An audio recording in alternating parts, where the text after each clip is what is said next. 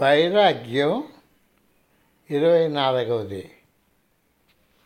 నువ్వు నిజంగా జీవితాన్ని అనుభవించి సంతోషంగా ఉండదలిస్తే వైరాగ్య సిద్ధాంతం అర్థం చేసుకొని సాధన చెయ్యి.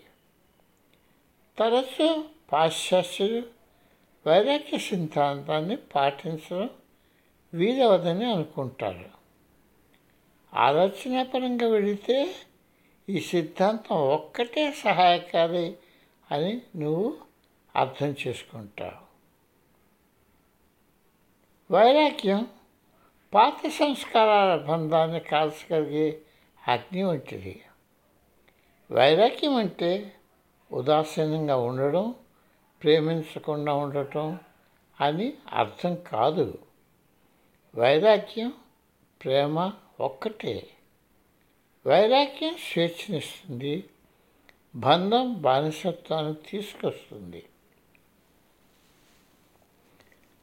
మనం తెలియని చోటు నుండి వచ్చాం. మనం తెలియని చోటుకే వెళ్ళిపోతాం. దైవానికి మనకున్నదంతా మనం కృతజ్ఞత చెప్పుకోవాలి. ప్రపంచంలోని వస్తువులన్నీ మన కోసమే.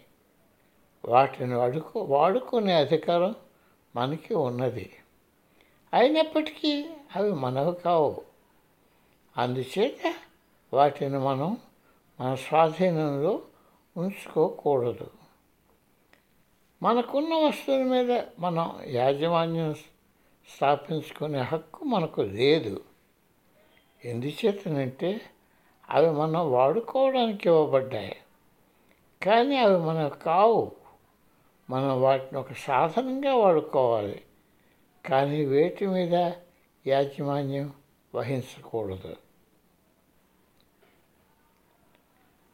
ప్రపంచంలో అన్నిటినీ సాధనాలుగా మాత్రమే ప్రేమించడం నేర్చుకో. కానీ వాటి మీద మమకారం పెంచుకోకు.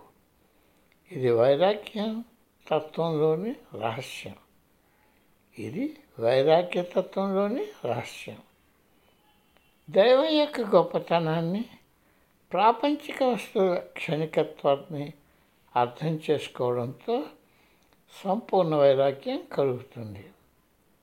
వైరాగ్యం రావడంతో సాధకుడు తన కోరికలు చపలత్వాలు ఆశలు చింతల నుండి స్వేచ్ఛ పొందుతాడు. వ్యాకులత నుండి స్వేచ్ఛ ఉంటే తన సాధనను సంపూర్ణ హృదయంతో వ్యక్తి చేసుకోవచ్చు. వైరాగ్యం సాధన ప్రకృతిని వృద్ధి చేస్తుంది. వ్యక్తి తన గమ్యాన్ని చేరే వరకు అన్వేషణ కొనసాగించడానికి వైరాగ్యంతో కూడిన సాధన సహాయపడుతుంది.